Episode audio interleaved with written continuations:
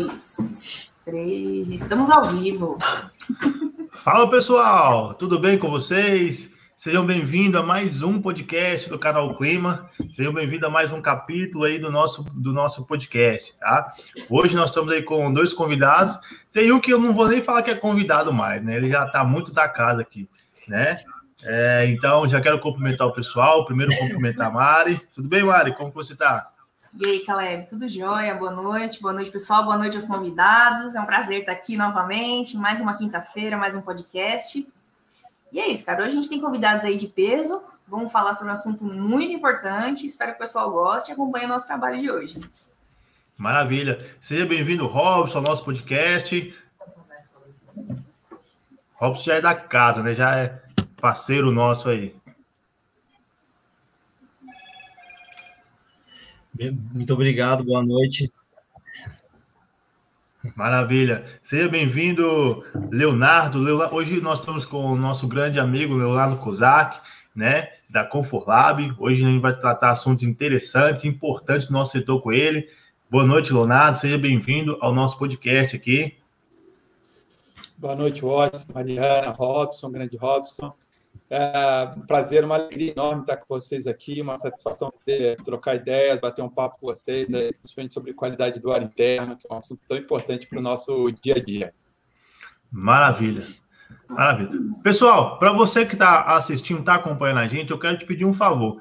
Já pega aí esse link do nosso podcast e já manda nos grupos do pessoal que você conhece e chama todo mundo para participar desse bate-papo com a gente tá? Eu já vou tirar um minutinho e já vou fazer isso aqui, já vou mandar para o pessoal.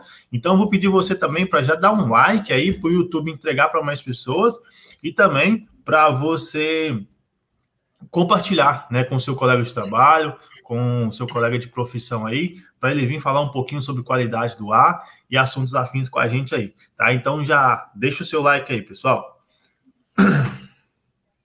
Bom, estou mandando aqui para o pessoal. Deixa eu já mandar para todo mundo aqui. Só um minutinho. Chamar todo mundo para vir participar da live com a gente. Hoje tem assunto interessante. Né? Na semana passada a gente falou sobre suporte, que é um tema assim importante a ser tratado no nosso dia a dia, suporte para condensadoras, né?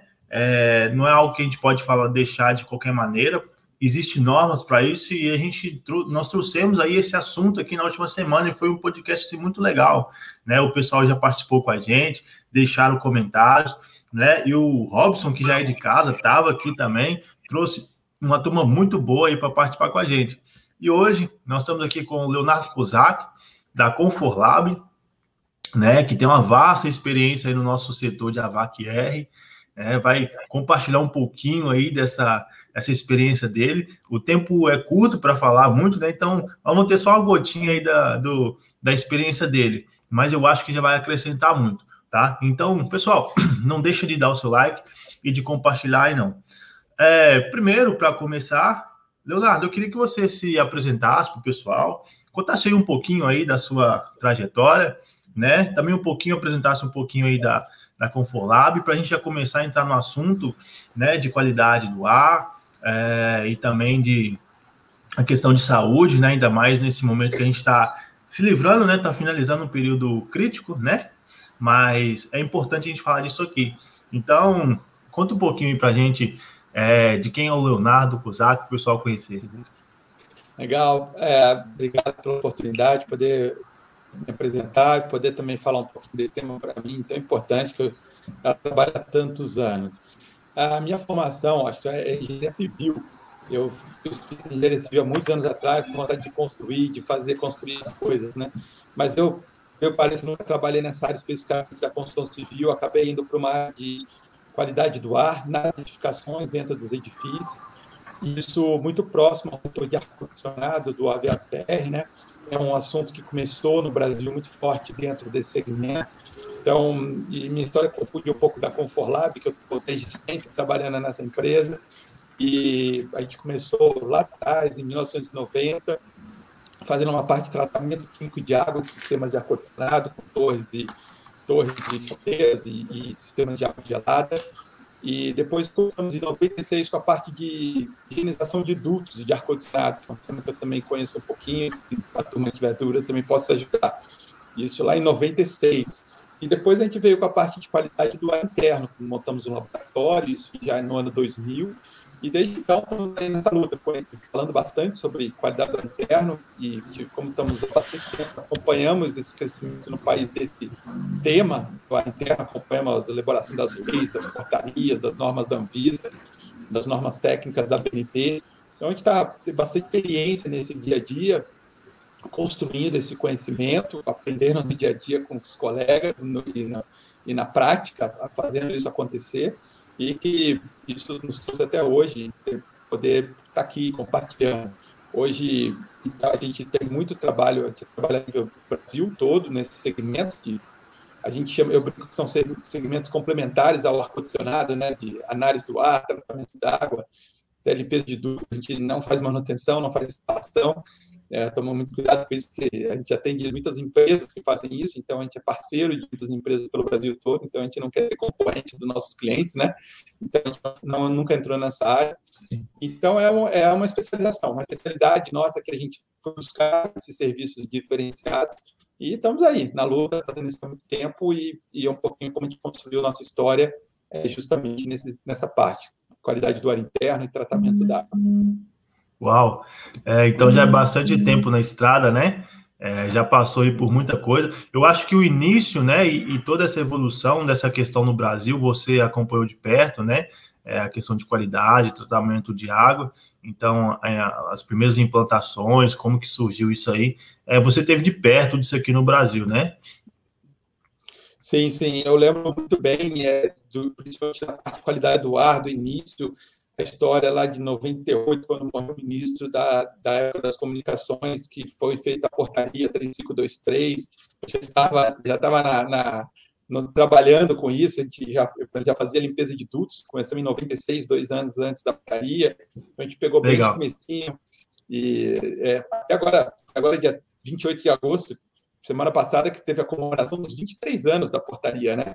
até publiquei Puxa. aí na, nas mídias sociais, lembrança, uma data tão importante para o setor de ar-condicionado, mudou muita coisa. Eu estava recordando com alguns amigos que há 23 anos, na, lá, logo depois que saiu a portaria no auditório da Brava, teve uma grande reunião, o auditório estava lotado, com profissionais querendo entender o que era aquilo, qual era a obrigação, o que tinha que fazer, o que mudava no setor.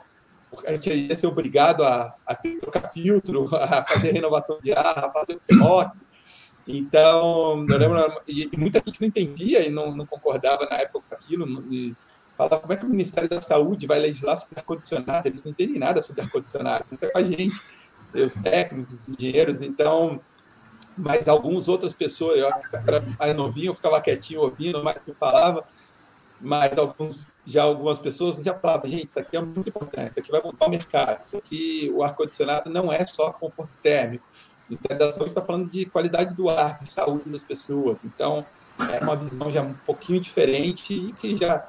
Aí a gente teve a oportunidade de acompanhar esse crescimento, desde o nascimento da portaria, depois da resolução 09 da Anvisa, aí uma série de normas técnicas e tal. Muita coisa aconteceu ao longo desses anos, a gente está acompanhando. E, e nos últimos 10 anos, talvez, participando bastante, atualmente colaborando né, na revisão, nessas plantações, Aí, às vezes, a gente faz umas coisas erradas, aí o pessoal fica bravo porque fez errado. Mas é, a gente está aprendendo junto, cara, é muita coisa. É envolvido sempre para participar, só erra quem tenta, né? Só erra quem Sim. tenta. Então, às vezes, a gente está é, tá aí na, na luta construindo isso. Tá. De, deixa eu te, te perguntar, você que acompanhou esse mercado, né? É, eu, particularmente, não, não, não sei como é isso fora do Brasil mas o nosso mercado ainda pode ser considerado um, aqui no Brasil, né? Isso é considerado ainda novo, o nosso mercado ainda é considerado novo nesse segmento, ou a gente já está maduro, né? Já pode falar, não, a gente já está legal e tal. Na sua visão, assim, como que, que, que, que você vê isso? É legal sua reflexão. É, olha, eu, o Brasil, em relação às normas técnicas e legislações, eu diria que a gente tem uma das melhores do mundo. A gente está atualizado, todas as normas da arte de ar-condicionado, o Brasil tem as normas aqui, é, o Brasil tem legislações que exigem ambientes com uma boa qualidade do ar. Muitos países do mundo não têm isso ainda. Vai um pouco de conscientização, mas não tem leis ainda em relação a isso. Então, a questão de normas e leis, a gente está muito bem. É, a questão da implantação do usuário usar, ah, também não é tão difundido lá fora. É, a, pessoas, as pessoas pensarem na qualidade do ar que ela respira dentro dos ambientes também não é uma cultura tão disseminada lá fora. Não é todo mundo que entende isso. Então, eu acho que a gente tem muito lá, eu vejo muito que ainda tem muito que aprender lá. Lógico que lá tem leis às vezes mais duras, uma contestação melhor, alguns serviços de melhor qualidade, que às vezes tem coisas, situações melhores, mais recursos financeiros também, se a gente está falando em países de primeiro mundo, então isso acaba ajudando todo um processo, sistemas melhores Sim, e tal. É. Mas mas, de uma maneira geral, eu não acho que a gente está muito atrasado, não. Eu vejo essa discussão que a gente tem no Brasil, alguns testes equipamentos, algumas dificuldades, eu vejo lá fora também. Uh, algumas coisas. Uma, uma, grande diferença que eu posso citar: muitas pessoas usam muito os ar-condicionados dentro de casa, ar-condicionado central. Muito Sim. mais por. É, muitas vezes pelo aquecimento em regiões muito frias, né? o frio, frio mata, você, você precisa de um aquecimento, então praticamente todas as casas lá têm um sistema, e muitas vezes usam um selfiezinho, um selfie um trocador de calor lá e tem um, e tem um sistema central que você pode botar um bom filtro de ar. Então, eu, eu sempre falo nas minhas apresentações, mostro fotos, inclusive, de supermercado, os Walmart da vida, que tem lá ou tal, eles vendem filtro de ar no supermercado. Eu acho isso uma grande evolução, é um grande conceito. É, porque, porque a pessoa, o usuário comum, a dona de casa, o, dono, o proprietário da casa, ele aprende que ele tem que trocar aquele filtro mensalmente, a cada dois meses, três meses, e está lá na prateleira de utilidades do mercado, lá onde vende lâmpada, é, vassoura, tem lá filtro de ar desse tamanho, das principais máquinas, e a pessoa troca aquilo Acessível, né? É mais acessível. Então, eu acho que isso é uma, é uma, é uma percepção que eu tenho bacana. E dentro das casas, muito tempo fechadas, casas lá, economia mais barata, energia, energia elétrica mais barata, fica o ar-condicionado ligado praticamente o ano inteiro, eles não desligam as máquinas, tanto no inverno verão, muitas casas eu vejo isso acontecendo. E, então as casas ficam muito protegidas da poluição do ar. Você fica, eu já tive a oportunidade de ficar lá fora umas casas, umas vezes, a família falava assim, as, as, a, a, mesa aqui não fica empoeirada, as, os móveis, igual nossas casas, em São Paulo, grandes cidades, você deixa dois, três dias, tá tudo cheio de pó em cima da mesa, às vezes, né? Em algumas épocas do ano. Porque as casas estão fechadas, com ar, com ar só entra o ar pela, pelo sistema de climatização com bons filtros de ar. Então aquela poeira acaba não entrando tanto dentro das casas. Entendeu? O ar-condicionado é um grande aliado nessa ponta, na questão da qualidade do ar. Os sistemas são diferentes, também é cultural, uma coisa um pouco diferente da nossa.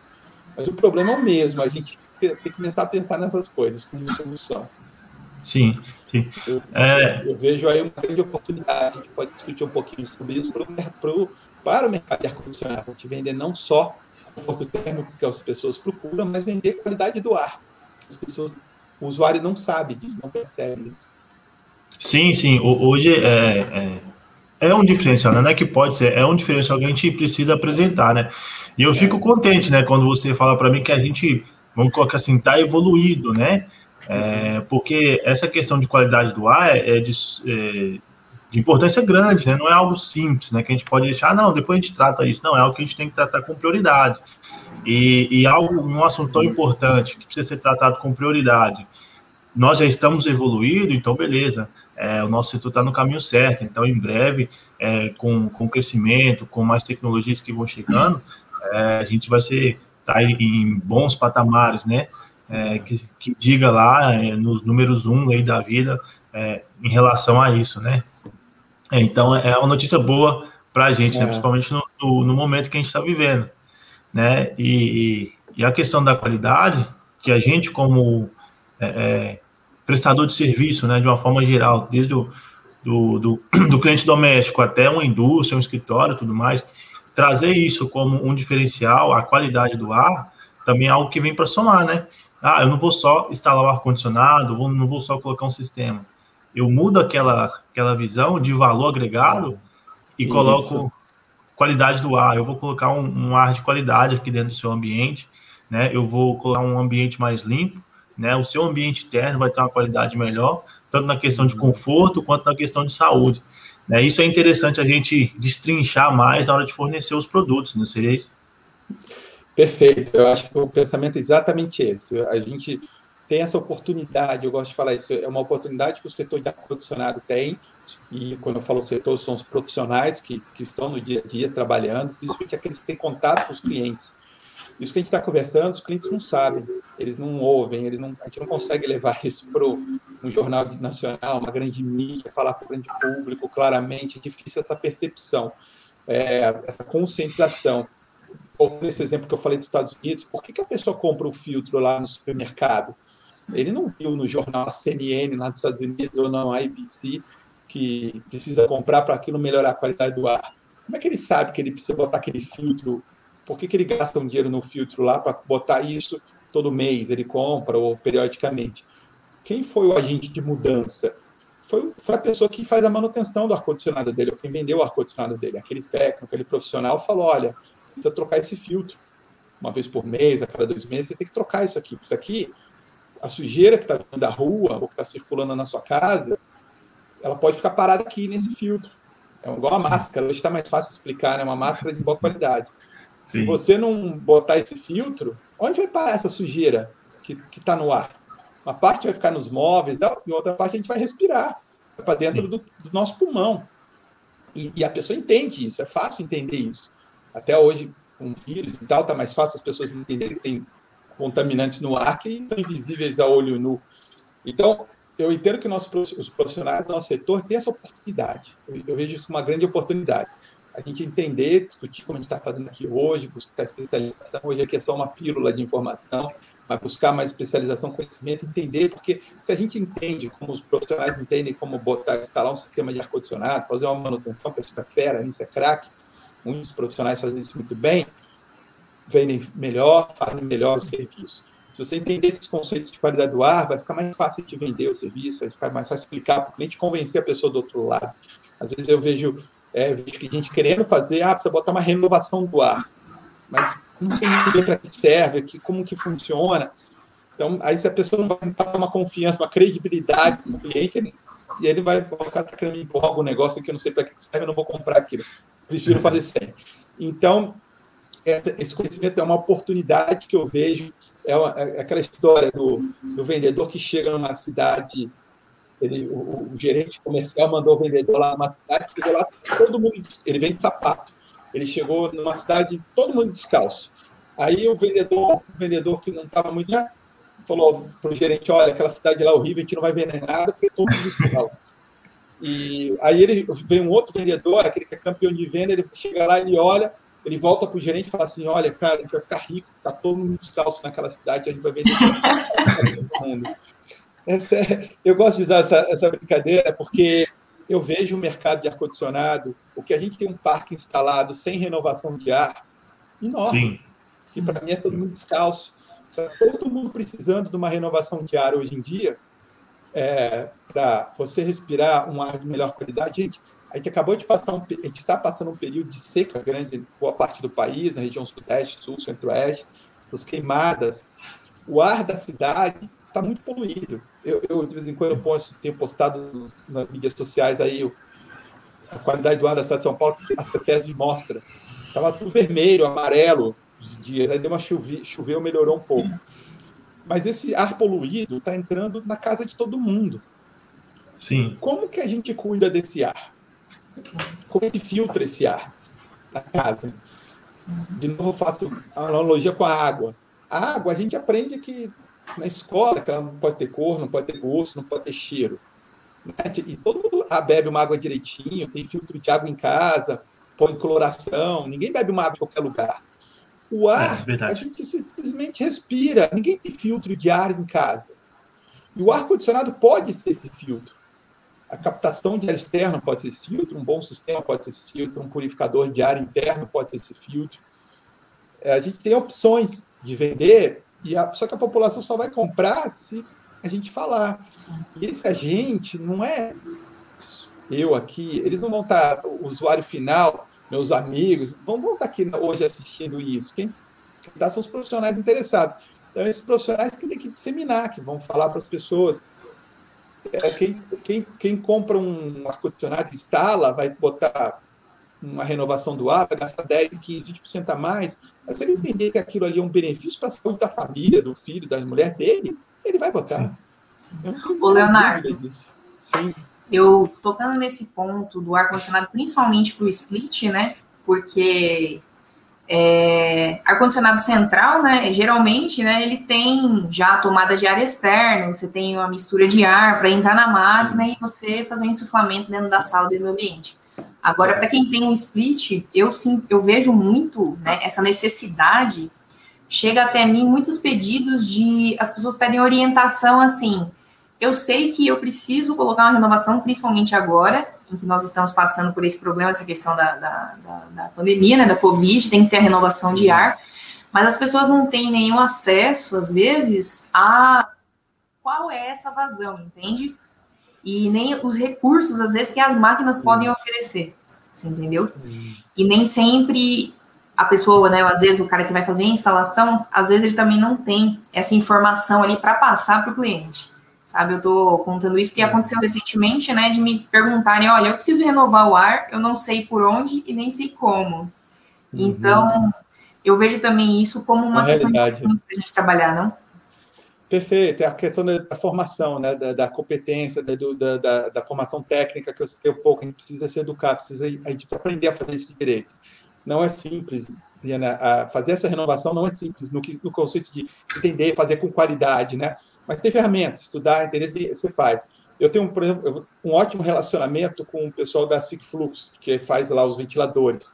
Uhum. E eu falei com o Marcelo, diretor, eu falei, eu falei essa semana com ele, cara, precisa fazer um site, como fizeram com os aparelhos de ar-condicionado um tempo atrás, os grandes fabricantes, você põe lá três ou quatro informações, tamanho da área, quantas janelas, não sei o que, sai o cálculo de qual BTU precisa do, do equipamento para aquele ambiente, certo? Não tem bastante isso aí bastante Sim. site que, que, informa isso aí. Uma conta simples, que você vai entrar com o data, fazer algumas informações que você saiba, quantas pessoas tem e tal, e vai te dar uma vazão que você precisa botar naquele local. Né, uma coisa uhum. simples, óbvio que tem um. Lógico que é um aproximado, a gente não está falando de um cálculo simples para grandes locais, estou falando exatamente nessa aplicação que a Mariana comentou, de locais menores, locais com split, locais que você tenha uma, uma, um ambiente assim que seja mais fácil fazer esses cálculos. Então, eu acho que sim, concordo que tem uma oportunidade, precisa ter conhecimento. Uma outra história que eu compartilho rápido, num desses grupos de WhatsApp que a gente participa, um colega viu falando, a gente falando bastante sobre a importância da renovação de ar, e ele estava indo para uma escola. E ele estava indo para uma escola e o pessoal da escola e queria botar um sistema split lá. E ele falou: estou entendendo que eu, eu, sou obrigado pela lei brasileira a botar split, é, renovação de ar na, nessa escola. Sim, você precisa botar, está na legislação. Aí é, ele queria entender, pô, preciso entender melhor como é que é, justamente como é que eu faço, como é que eu faço esse cálculo, eu não sei, nunca fiz e tal. Aí tinha um pessoal dando um apoio para ele, e ele. Aí alguém falou assim: olha, cuidado na hora de você fazer o orçamento, faz dois orçamentos, um com, com renovação e o outro sem, porque provavelmente o, o, o 100, obviamente, vai ficar mais barato, você ficar mais competitivo. Se alguém orçar 100, você vai estar brigando melhor. E eu adorei a resposta do colega, que ele falou assim: gente, se é obrigatório, eu não posso orçar 100. Eu só tenho opção, eu só com. E eu adorei, eu virei fã dele. Eu sugeri a Brava fazer uma entrevista com ele, porque eu acho que essa postura que é muito correta, que a gente tem que pensar e mudar. Eu sei que não é fácil isso que a gente está falando. O mercado é competitivo, a gente tem que vender e tal, precisa e tal. Mas eu, eu acredito muito nisso, eu sinceramente acredito. Se um bom profissional fala isso, o outro bom fala isso, Óbvio que vai chegar um terceiro profissional que não seja bom, que vai falar o diferente, vai vender sem a renovação do ar. E o, só que se os outros explicaram direito o benefício, o cliente também, lógico que o cliente quer economizar, mas ele não é bobo também, ele vai entender que aquilo é um benefício, vai saber separar. Se você explicou direito, ele vai entender e vai comprar o que é o certo, né? Então, eu acho que a gente tem essas oportunidades, precisa sim da capacitação. A Mari falou aí, precisa essa, esse entendimento, essa capacitação de para a pessoa ter segurança de vender isso, de, de passar essa, esse conhecimento para frente. É, seria mais um, uma questão também é, cultural, né? Igual você falou, de, de nós, como prestadores de serviço, trazer isso para o nosso know-how e passar a praticar somente isso. Né? É, se é o certo, se está dentro da norma, beleza, a gente pratica dessa forma.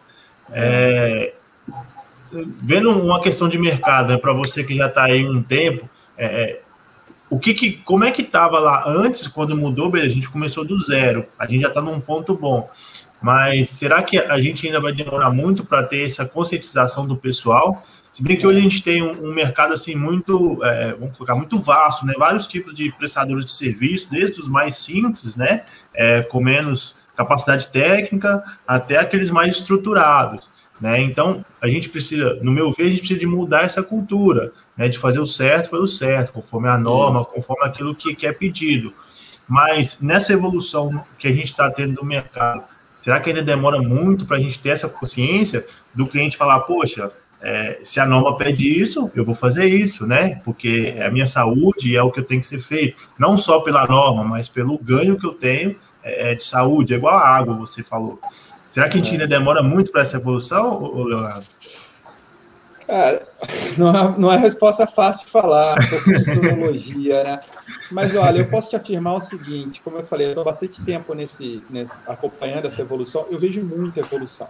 Eu vejo que melhorou bastante de 20 anos para cá, esses 23 anos foi publicado a portaria. Há 23 anos atrás, você falava, por exemplo, eu lembro quando eu ia falar de limpeza de dutos, a pessoa fala: Não, não, eu já faço aqui. Tem uma pessoa que faz isso todo mês para mim. Não, não, ele faz a manutenção da máquina de ar-condicionado. Estou falando limpar o duto aqui em cima.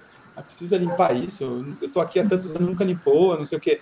Isso hoje em dia já a pessoa entende, precisa limpar, já sabe, já é mais, é mais comum isso está acontecendo.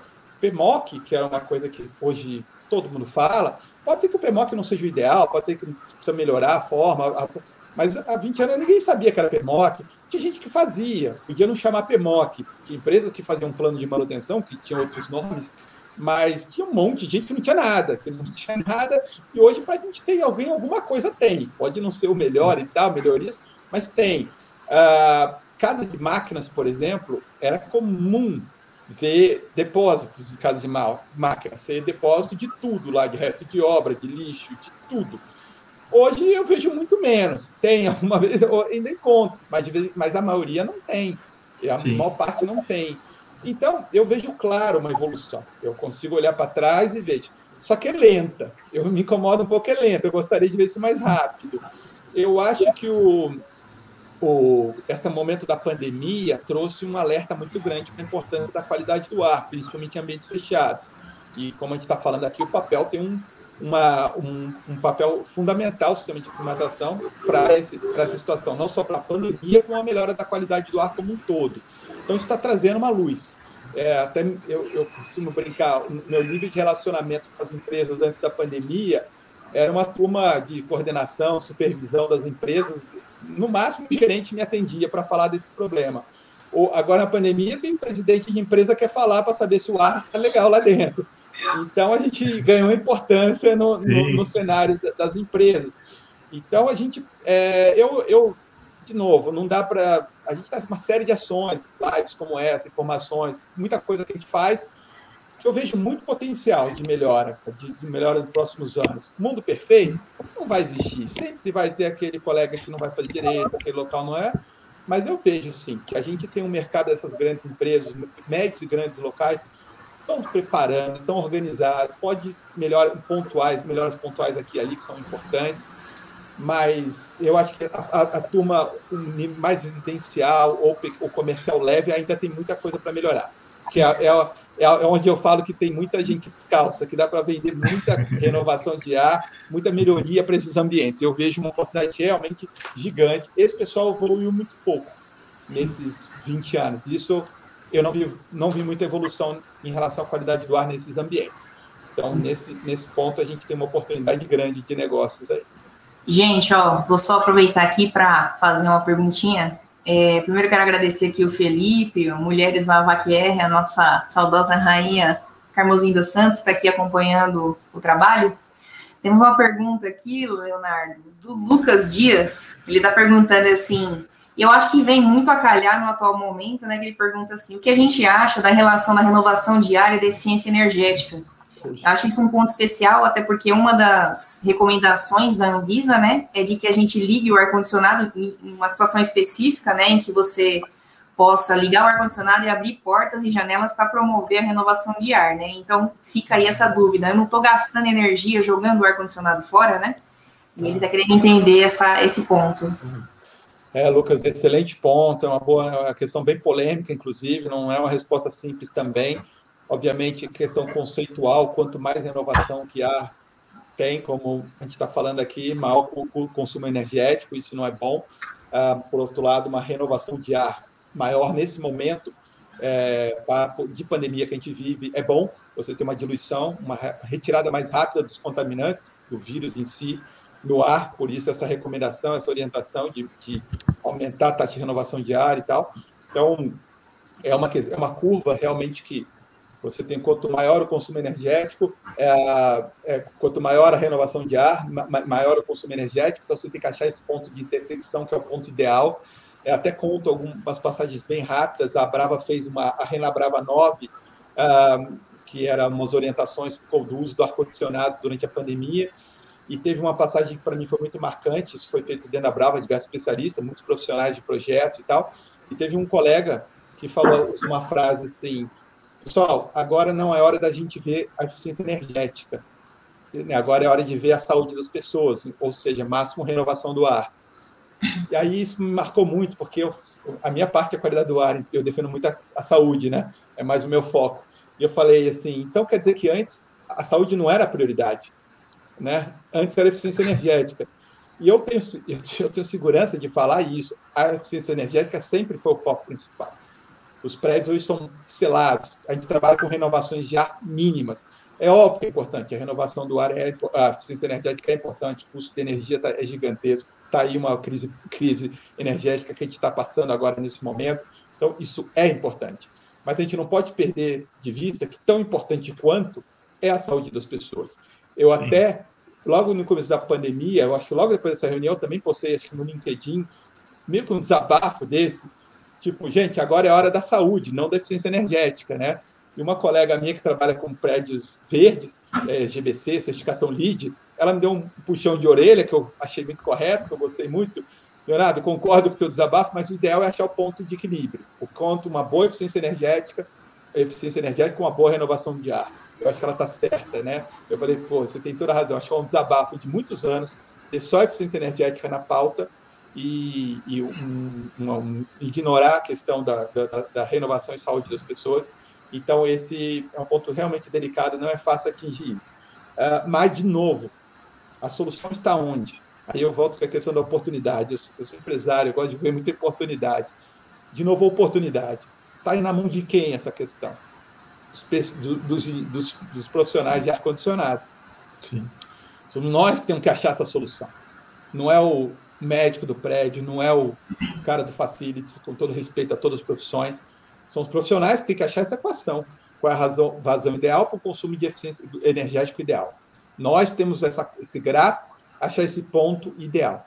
Cada prédio vai ser o seu, cada um vai ter o seu, então, nós temos que achar isso. Eu tive um caso que eu fui num prédio desses bonitões aí da, da Faria Lima, que eu cheguei lá, o sistema de ar-condicionado estava desligado.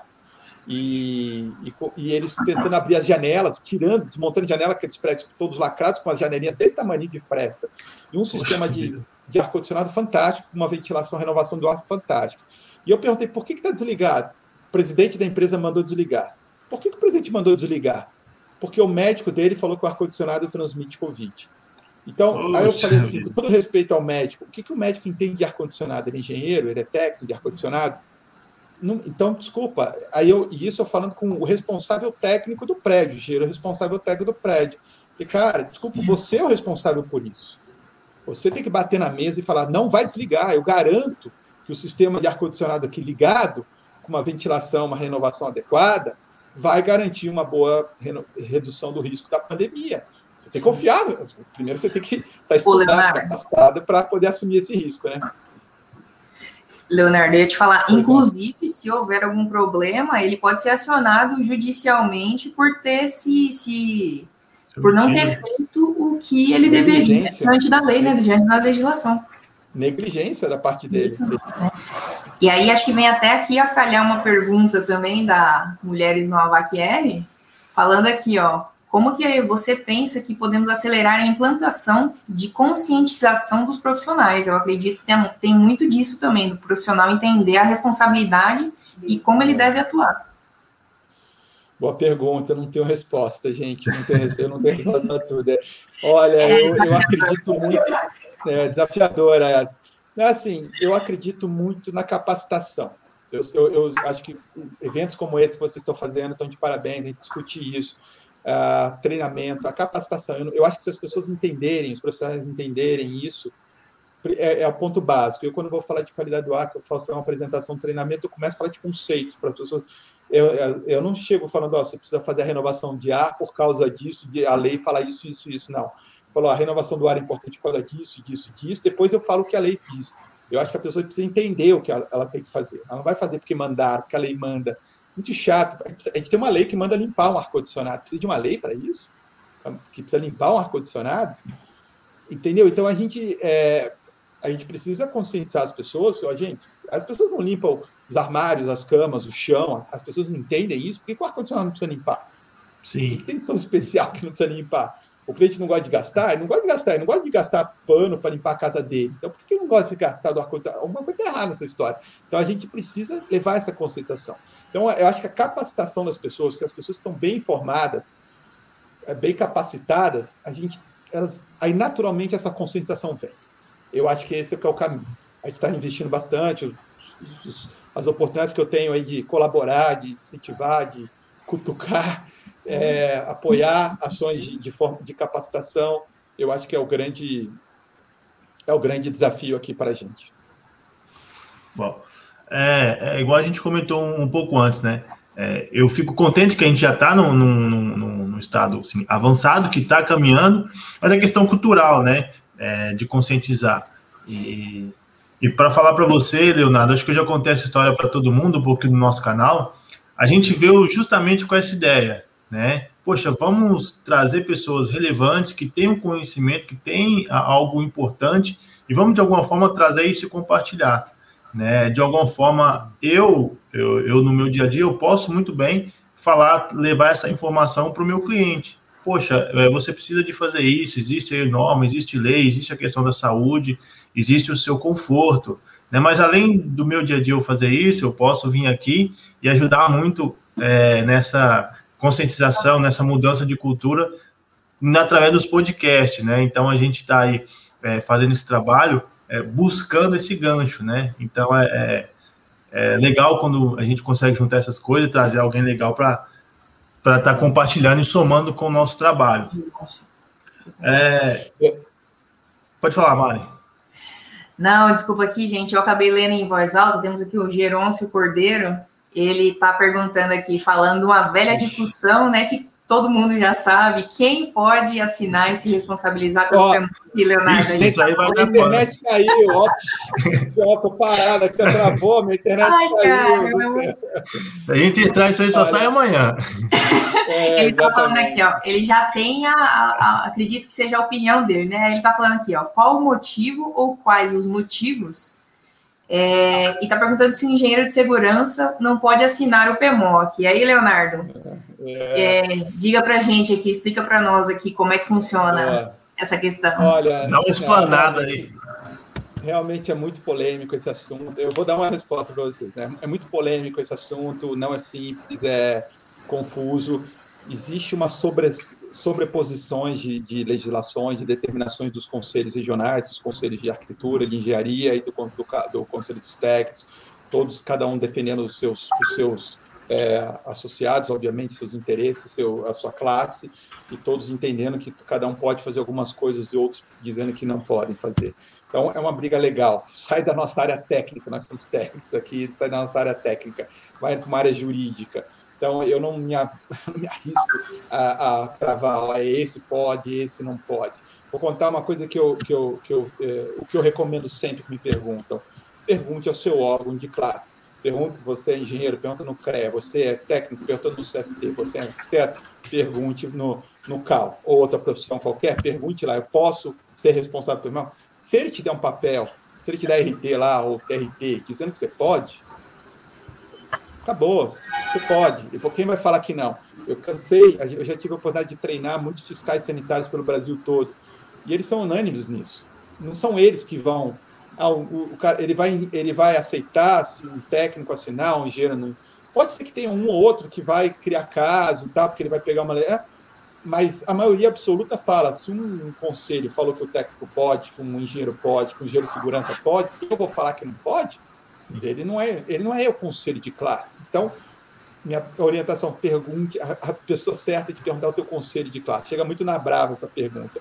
No começo, a Brava se posicionou, tinha um entendimento, que era mais um engenheiro mecânico, tinha, tinha com base numa explicação do CREA. Depois o, o CFT se posicionou, mudou essa explicação. Então, é muito confuso isso. Então, é, eu entendo, assim, de, vários profissionais estão qualificados, mas precisa perguntar no conselho de classe. Se você perguntar lá e tiver isso documentado, acabou o teu assunto, acabou a, a, a sua, o seu problema. A gente não precisa polemizar isso. Eu acho que esse é o caminho certo. O que a gente falar aqui vai ser opinião, a minha opinião. Então a gente vai ficar aqui batendo bola. Eu gosto mais do, do clube A, do clube B, da cor verde, da cor amarela, e a gente não vai, vai, vai chegar. Eu acho que o caminho certo é esse daí. Sim. É, não, o Geronço respondeu. Em cima do muro? Em cima do muro. não, Leonardo, na verdade é um assunto polêmico, é complicado, porque é o que você falou, as legislações se sobrepõem, e aí, como você chega em um conselho, ele diz que o técnico pode, aí o outro diz que só o engenheiro pode. É, nenhum dos dois entra num consenso, né? De vamos, então, se todo mundo pode, então vamos dividir, é, separar em faixas, né? Engenheiro Esse é tal faixa, técnica até tal faixa, tem espaço para todo mundo, né? Seria uma via possível, mas a princípio não houve ainda essa, essa intenção de encontrar o caminho do meio, caminho, vamos dizer é. assim, né? Então não vale a pena mesmo a gente entrar em muita discussão. Não. Né? Também acho. O pessoal lá em Brasília, sei lá onde faz as confusões, a gente tem que ficar resolvendo aqui, não, né? Com Chega, certeza. Tem coisa para resolver. Com certeza. É, agora, retomando aqui, ó, deixa eu só falar aqui, ó, Mulheres na R falou coerente e lúcido, lúcido nas suas palavras, Leandro. É, às vezes o pessoal fala que eu fico em cima do muro, mas não é, eu não vou tomar partido para um lado e para outro, eu não vou comprar briga de uma briga que não é minha, que, eu não, que não faz sentido, que, não, que não vai justificar. E o Geron, você quer agradecer pela resposta, viu? Legal. Eu faço, às vezes eu comparo as nossas leis, a gente vê alguns assuntos polêmicos da nossa sociedade que vão parar no, na Suprema Corte do Brasileiro, no STF, e metade do juiz vota de um lado e metade do outro, das seis a cinco. Empate, aquilo ali tem que ter um voto de Minerva do presidente. Então, os caras mais capacitados. Um lê a lei de um jeito, outro lê do outro. Quem somos nós para falar o que é certo e errado em alguns assuntos desses? Não Sim. vamos entrar nessa seara. Com certeza. Leonardo, só puxando aqui, hoje eu tô com pigarra aqui, tá complicado, mas puxando aqui para questão da qualidade do ar, é, qualidade do, interna do ar, é, eu queria falar um pouquinho sobre a limpeza de dutos, né, que eu também eu vejo que é um outro ponto bem, assim, negligenciado pelo, pelo pessoal né, da área técnica também pelas pessoas que têm o sistema de ar-condicionado aí, talvez por conta de não saber, né, da ignorância, de não saber da necessidade, da importância de executar, né, de efetuar a limpeza interna dos dutos. E eu queria que você comentasse um pouquinho como você vê isso é, os impactos que isso, pode, que isso pode gerar na qualidade interna do ar, né? Tendo em vista que você, a sua empresa, trabalha com isso, trazer para a gente aqui, para o pessoal que está acompanhando a gente, para quem for assistir ou ouvir depois, né? Esses tá pontos. Bom. Então, limpeza de duto, é, como eu comentei, eu, eu, eu acompanhei lá do começo. É, lá do começo, é, é, desde a criação, da, desde o início disso Brasil, é, eu estou acompanhando, eu tive fora, eu fui treinar limpeza de duto fora do Brasil, comprar equipamento, participar desses treinamentos. Então, eu peguei realmente bastante tempo. Então, acompanhei bastante. Desde aquela fase que eu falei que eu, eu ligava para falar e a pessoa nem sabia do que eu estava falando. E eu conheci gente antiga do ar-condicionado que falava, mas Duto, eu estou no ar-condicionado há 30, 40 anos, nunca vi ninguém fazer isso. Então, peguei bastante isso. Obviamente, nesses anos todos, eu vi uma grande evolução também. Muita mais gente entende, muita mais gente faz isso. Na época que saiu isso, houve um boom de empresas, de de para fazer isso. O custo do serviço era muito caro, os equipamentos eram muito caros, eram todos importados, a mão de obra era cara, tinha pouca gente trabalhando, então os, os, os custos eram muito altos. Com o longo dos anos apareceu um monte de gente, esse preço, a concorrência acabou barateando esse custo com o tempo. E hoje o mercado está bem equilibrado assim na questão comercial. Algumas pessoas até me procuram às vezes para perguntar dicas se vale fazer ou não vale. É um mercado bem não é um mercado grande, concordo que tinha o potencial de ter muito mais serviço, mas não é um mercado gigantesco. É um mercado complexo, porque a pessoa limpa duto agora, vai limpar daqui a dois, três anos, quatro, cinco, seis anos. O duto, na teoria, não foi feito para estar tá sujo. Ele, todo o ar que passa por ele, a sujeira devia ficar retida num filtro, no sistema de filtração. Se você tem os filtros de melhor eficiência, e, e, houve uma evolução dos filtros nesses 20 anos também, então você começa a reter um pouco mais essa sujeira. Uh, mas, mas eles sujam, os dutos sujam. Dutos sujam na obra. Já vi muito duto novo, o resto da obra, quem já montou duto sabe que o duto, aquela obra vai sujar todo o duto. Às vezes a chapa é dobrada no próprio canteiro de obra, fica tudo empoeirado. Então, ao longo dos tempos, realmente vai sujando aquilo e realmente é necessário uma limpeza. O Brasil está muito bem documentado em relação a isso. A gente tem norma técnica da BNT, a NBR 14679, que, que deixa bem claro o processo de limpeza de dutos. Na verdade, é o processo de todo o sistema de ar-condicionado, parâmetros básicos que você precisa ter. Isso funciona, é, equipamentos especiais que você precisa, de escovas, cabos equipamento EPA para filtrar o ar. Muito importante esse item. Não adianta você tirar a sujeira que está no duto e jogar para o ar, jogar para o ambiente que você está no, no local. Né? Se você não tiver os equipamentos adequados, é o que você vai fazer. Então, é um serviço que está bem consolidado é, no Brasil, de, de, de, de tem, sei lá, 30, 40, 50 empresas no Brasil que estão trabalhando e estão sempre fazendo. Uh, o impacto na qualidade do ar não é uma coisa simples de se afirmar. Tem muita polêmica também em relação a isso. O duto sujo é, contamina ou não contamina o ar? Como você prova? O duto, eu já tive muita discussão com professores de, de universidade, em, em de ABNT e tal, se isso é um, é um impacto na qualidade do ar ou não? Como é que você prova isso? Eu mudei o meu perfil, o meu entendimento ao longo dos anos, até o discurso. Para mim, a limpeza de tudo é uma questão de higiene. Da mesma maneira que você limpa uma mesa, uma mesa suja, atrás da geladeira da sua casa, atrás do móvel, isso faz mal para a sua saúde? Aquela poeira impacta a qualidade do ar? Não sei. Nunca medi, não sei se é aquilo. Mas é uma questão de higiene. Vocês estão me ouvindo? Acho que deu uma travadinha. Sim, sim. Sim, estamos ah, tá ouvindo. Ah, tá. A gente está atento aqui, eu tô... Aqui. Tá, tá bom. Apareceu uma mensagem aqui. Então, às vezes, a gente limpa a nossa casa porque vai fazer mal para a nossa saúde. A gente limpa por uma questão de higiene. Higiene Sim. e saúde está relacionado, mas eu quero dizer assim, eu acho que é boba essa discussão. Vai fazer mal para a nossa saúde aquilo, duto sujo? É uma, o ar todo do ambiente passa por ali, de tempos em tempo. Sim eu vou ficar discutindo se quanto mal vai fazer, vai fazer mal. Então, não vai, bem não vai fazer. Aquela sujeira com o tempo está acumulando poeira, partícula, micro-organismo, vai fazer mal com o tempo. Não tem como não discutir isso. Pode não fazer mal agora, nesse minuto, mas daqui a um dia, daqui a uma semana, daqui a um ano, para algumas pessoas mais sensíveis, para outras não. Então, é uma questão de higiene você manter isso limpo. Então, você vai limpar cada ano, cada dois anos, cada cinco anos, de acordo com cada sistema, de acordo com o sistema de filtração, da região, se você está num local mais poluído ou não. Então, eu considero um item super importante, tem que estar no PMOC, previsão de limpeza de dutos, uma inspeção anual, conforme está na outra norma, a NBR 15848, fala uma inspeção anual, bota no PMOC uma vez por ano, inspecionar o duto. inspeção pode ser visual, pode ser você passa um pano, você tem uma ideia de como está, ou você faz um teste gravimétrico do duto para ver se ele está acima lá de 7,5 gramas.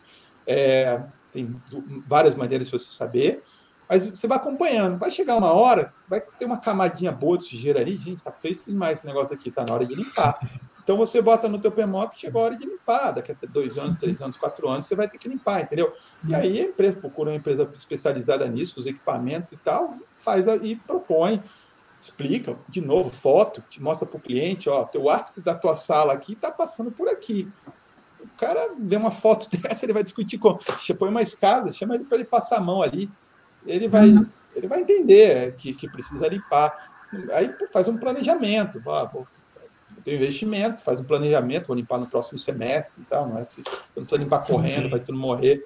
Então, você faz um plano, de, dentro de um plano de manutenção, põe no teu PMOC, ó, a limpeza foi agora em 2021, vou fazer 2024. Lá, daqui a três anos, periodicidade, igual você põe a frequência lá da, troca do filtro, da limpeza da máquina, foi não, vou limpar cada dois anos. Inspecionar anual, e, ou quando, a, quando eu entender que tá, precisa fazer. Sim. E faz parte do plano. O Leonardo, agora aproveitando aqui que você falou da qualidade né, do ar, temos aqui ó, o Otávio Silva, ele pergunta como é que é o processo de análise da qualidade do ar atualmente. Existe algum equipamento que demonstre os resultados instantaneamente ou é necessário armazenar a amostra e encaminhar para algum laboratório? Como é que funciona esse processo? Legal a pergunta. A gente, o Brasil tem um padrão de análise da qualidade do ar, padrão definida pela Anvisa, que está descrito todo ele completinho lá na resolução 09, lá de 2003. Então lá tem, tem uma série de amostragens basicamente CO2, temperatura, umidade, velocidade, poeira e fungos. São as, são as, as principais análises que são pedidas. É, essa, essa, todas essas análises você pode fazer com leitura direta. Então, como ele falou, faz a medição, resultado cenário, com exceção dos fungos. Os fungos ainda não tem tecnologia que você tenha o resultado na hora. Realmente você precisa coletar os fungos, ele vai numa placa de PET, num um aparelhinho, que vai ficar no laboratório durante uma semana lá dentro de uma incubadora, até eles crescerem e sair o resultado. Então, infelizmente, para o Fungos, eu acho que em breve, no futuro próximo, vai ter equipamentos que vai dar instantâneo. Já tem coisa saindo aí que mostra por luz, porque, né, que já dá alguma informação, mas não é o que está previsto na nossa legislação. Então, ainda precisa mandar para o laboratório. Mas já tem muita tecnologia parâmetros já, já aparecendo, já tem sensores de monitoramento online, diversos parâmetros, de poeira, de, de VOC, de CO2 e, e partículas de PM1, e você pode botar online, isso já é tecnologia nacional, com custo bem mais acessível, que você monitora o tempo todo a qualidade do ar dentro do ambiente, com exceção do fungos. Então, você tem estratégias, dependendo do que você precisar, você pode, você pode fazer um monitoramento online, equipamentos portáteis. Eu recomendo agora um profissional de ar-condicionado sempre ter um medidor de CO2, é um equipamento importantíssimo para a gente saber a questão da renovação do ar, que a gente está falando tanto da importância o CO2 também está barateando, está ficando um pouco mais acessível ao longo do tempo. Então, esse tem que estar tá calibrado, gente. Procuram de boa marca, cuida, desconfia muito barato, que às vezes não serve. Então, é, a gente, esses equipamentos eu considero um bom equipamento para ter na maleta de ferramentas com o tempo. Sim, eu tenho aqui até um comentário que acho que complementa, né, com o mundo ar-condicionado aqui, nossa amiga é, manda aqui, ó. É, me parece que a tecnologia, além de agregar a facilidade de organização, também ajudou a fazer com que os custos fossem menos elevados. Correto? É, eu concordo, eu concordo que sim. É, é a, a, tendência, as novas tecnologias ficarem mais baratas, né? É, ao longo do tempo, acho que isso é comum e, e, e, isso tem acontecido conforme você vai tendo maior volume de consumo, maior é, é, escala de produção, isso, esses equipamentos vão ficando mais em conta. Às vezes até nacionalizando, a gente falei dos equipamentos, por exemplo, de limpeza de duto, antes eram todos importados, hoje em dia uma, uma boa parte deles já tem no Brasil, então isso acaba é, barateando muitas ações que facilita realmente. Então, eu concordo. Ó, Leonardo, aqui temos mais uma pergunta do Gerôncio. Ele pergunta para nós aqui, ó ele sempre indica a utilização de umidificador de ar nos ambientes, né? É, sabemos que o sistema de ar já deixa o ambiente é, climatizado seco. Ele está perguntando, que, perguntando o que, que a gente tem a dizer isso, né? O que a gente tem a dizer sobre isso, perdão? É, acho que todas as soluções, não, é, é, você precisa entender o motivo. Eu, eu entendo se você está recomendando um umidificador de ar, é porque a umidade relativa do ar daquele ambiente deve estar baixa tem que ser feita uma medição. Sim, o ar-condicionado ele desumidifica o ar, mas será que ele desumidifica a nível de deixar num nível é, desconfortável, abaixo de 35%, 30%, 40%? Se tiver abaixo desse índice, eu acho que é importante sim, concordo com você. Mas se mesmo com o ar-condicionado tiver acima desse índice, eu não, não vejo motivo para você recomendar um umidificador nessa situação. Regiões mais do centro-oeste brasileiro, lá Brasília, Goiás, muito seco lá, o pessoal todo, muito, tem muito umidificador, porque boa parte do ano lá é, é, é, seco, então realmente eles precisam. É muito comum ver nos sistemas centrais também o desumidificador, o umidificador, desculpa, instalado no local. E o alerta, dois alertas que eu dou. Primeiro, esse umidificador precisa de manutenção, precisa de limpeza, esse equipamento. Eu vejo, conheço muita gente, familiares, inclusive, pessoas próximas. Eu pergunto, quanto uma vez que limpou? Precisa limpar? Precisa, precisa limpar. E porque a, água ele vai acumulando ali dentro, vai gerando limozinho, microorganismo, e na hora que você libera, solta tudo. E essa água, e a outra dica que eu dou da água, é essa água, se possível, a, a recomendação aqueça essa água antes de botar no liquidificador, porque você quer matar os micro-organismos. Mesma água que você pegar, mas é uma potável, Leonardo. Mas está cheio de micro-organismos ali que às vezes não faz mal para quem gente bebe, mas pode fazer mal, mal no nosso sistema respiratório. Então, o ideal é que é ferve essa água, espera esfriar. De alguém me pergunta, mas tem que esperar esfriar? Lógico, espera esfriar e põe, e põe dentro do umidificador. Aí você usa, e pode usar ele com mais segurança. São alguns Sim. cuidados que eu considero importantes. E cuidado também é, com ambientes muito úmidos, aí é, é, é o inverso. Re, regiões litorâneas do Brasil e outros locais, precisa recomendar desumidificador, que às vezes o ar-condicionado si só também não consegue reduzir abaixo dos 60%, 70% ali, que acima desse nível é, favorece muito o crescimento de micro-organismos.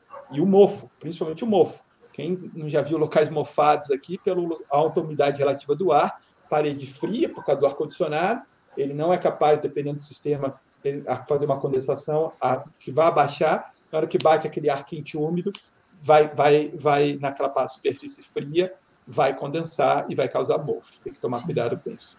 Com certeza. O Leonardo, aqui, ó, mais um outro comentário. Temos aqui mulheres no AVAQR. É, ela pergunta se você acha que após a pandemia, a questão da qualidade interna do ar vai cair no esquecimento, né? Que a gente sabe que é importante, mas nunca se deu né? tanta importância quanto agora, né? Então a gente sabe o que você acha que, que pode vir a acontecer. É, é, é, eu tenho me feito essa pergunta muitas vezes, muitos colegas a gente troca essas ideias. Olha, eu, eu costumo ser um pouco otimista na, nas minhas nas minhas é, visões de futuro. Eu sempre acredito que o mundo vai ser melhor, a gente sempre estou tentando enxergar um mundo melhor para frente, eu acho que isso me mantém animado, isso mantém a gente mais feliz. Então, dentro dessa, dessa questão, eu também acho que vai ficar. Vai, lógico que pode cair um pouco, perder um pouco dessa importância, mas não vai perder muito, não. Eu acho que vai, vai, essa, é, vai, o pessoal vai estar um pouco mais preocupado. Eu tenho impressão, isso, isso não é boa isso que eu vou falar, mas que outros tipos de pandemia vão aparecer no futuro. A gente tá, a gente, isso a gente vive o mundo cada vez mais em ambientes fechados. A gente vive um mundo muito globalizado, todo mundo vivendo por um lado por outro. Essas questões ambientais de desmatamento e tal, isso pode impactar muito negativamente. Então, a, gente, a tendência é que o mundo, pelo menos alguns cientistas dizem que isso vai ser muito comum daqui para frente.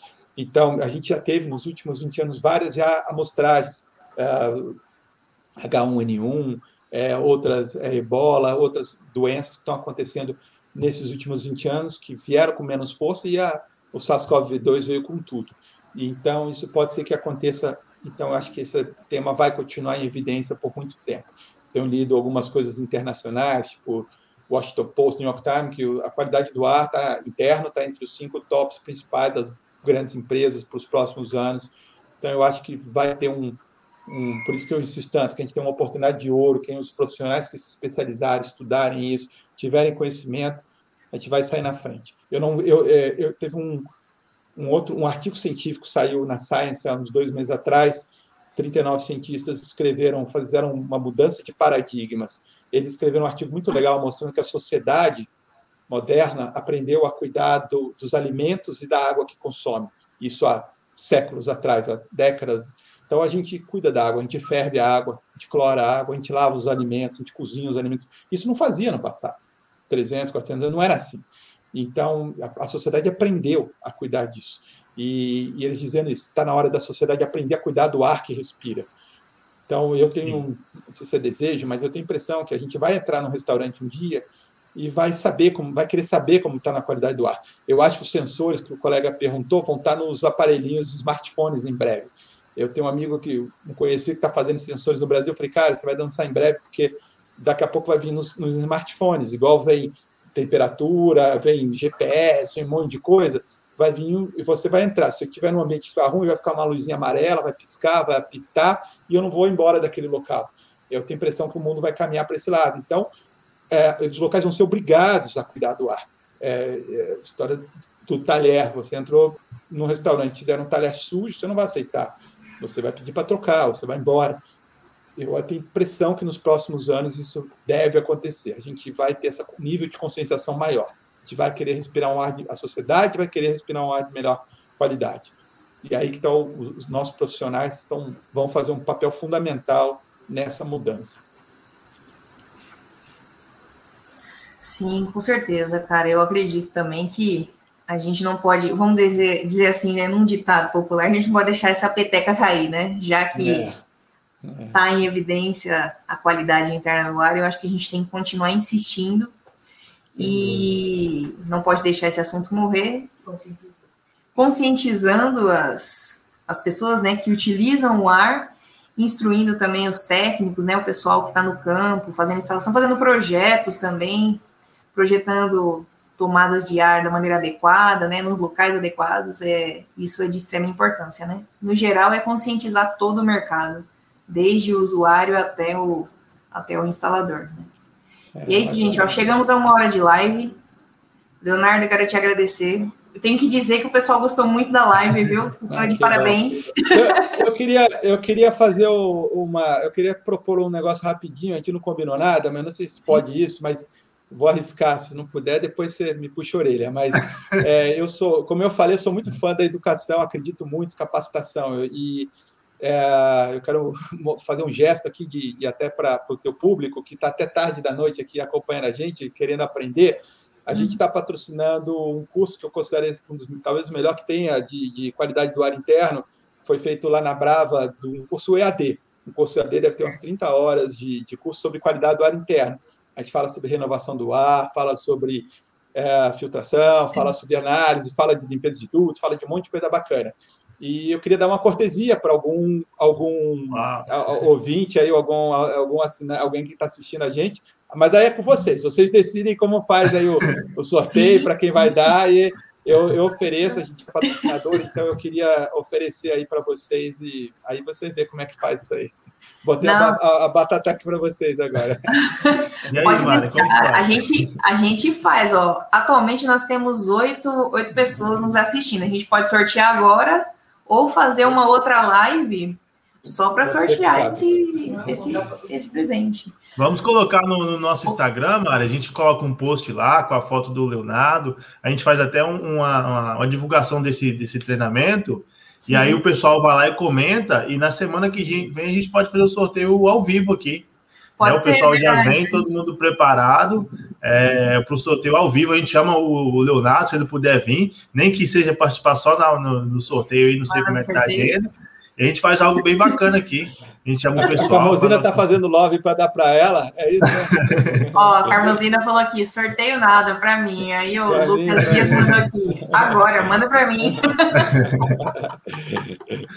Cara, que bacana. Tá bom, então, ó, como vocês quiserem. O compromisso está tá assumido publicamente aqui. Pode, pode, pode contar que a gente. Aí depois que a gente fizer, como vocês quiserem, a gente encaminha lá e faz o, os trâmites para inscrição lá direitinho. Maravilha. Então, pessoal, amanhã no nosso Instagram, é... Mari, você consegue colocar o nosso Instagram aqui para o pessoal já ver? De repente não tem, o pessoal não está seguindo a gente ainda. Amanhã, então, a gente vai subir uma arte, né? É, com a foto do Leonardo e também falando um pouquinho desse treinamento. Aí vocês comentam lá, curte, compartilha é, e na semana que vem, ao vivo, a gente vai fazer o sorteio aqui. E aí vai estar presenteando vocês aí com esse treinamento. Beleza? Aí a Mari já colocou aqui. Então, acabando a live aqui, já vai lá, já segue a gente. E amanhã eu, a gente vai subir aí essa arte, tá bom? Leonardo, muito obrigado, cara, é, pela participação, né? Por dispor aí de um tempinho para falar com a gente. E também muito obrigado pelo apoio é, aí com essa cortesia, né? É algo bacana que incentiva, né? É, já o patrocínio né, do, no, do ensino, né, o que você falou assim, sobre a, a educação, esse incentivo à educação. Muito obrigado pelo que você tem feito aí no, no mercado. Eu já te acompanho já há algum tempo, né? É, a gente já vai seguindo aí alguns trabalhos que você faz, é algo assim bem interessante. Então, muito obrigado por ter vindo falar com a gente aqui hoje e também por estar apoiando aí o nosso trabalho, tá? A gente fica agradecido. É, se quiser fazer suas considerações finais, é, fica à vontade também. Eu que agradeço o convite, o trabalho de vocês também, essa divulgação espetacular, é, é, esse trabalho conjunto que a gente está fazendo aqui. Eu acho que um, a gente tem que se unir aí para para conseguir superar os desafios que não são fáceis, e isso é importante. Pode contar com a gente, comigo, sempre precisar, trocar essas ideias, eu faço isso com o maior prazer, tem maior, é, quando a gente faz a coisa com prazer é mais fácil, né? E para mim é, é, muito bom, eu gosto muito, então a hora que vocês precisarem, qualquer dúvida, qualquer ordem, qualquer apoio aí, dá, dá, um, chama aí que a gente vai estar às ordens aí para colaborar, tá bom? Parabéns pelo trabalho de vocês. Maravilha. Obrigada, Leonardo. Eu também quero te agradecer, viu, por, pelo seu tempo, por estar aqui com a gente até esse horário. Quero agradecer também, em especial, o pessoal que está acompanhando a nossa live até essa hora. Temos aqui, ó, oito pessoas. Muito obrigada. Também quem está no Instagram aqui. Obrigada quem está ou quem já passou também. Agradeço de qualquer maneira. e é isso, gente. Muito obrigada por estarem aqui junto com a gente, tá bom? É isso aí, pessoal. A gente vai ficando por aqui. Terminando mais um super podcast. Obrigado a todo mundo que esteve até aqui nos ouvindo e nos assistindo. Até a próxima, pessoal. Tchau, tchau. Valeu. Até a próxima, hein? Falou, até mais. Tchau, tchau.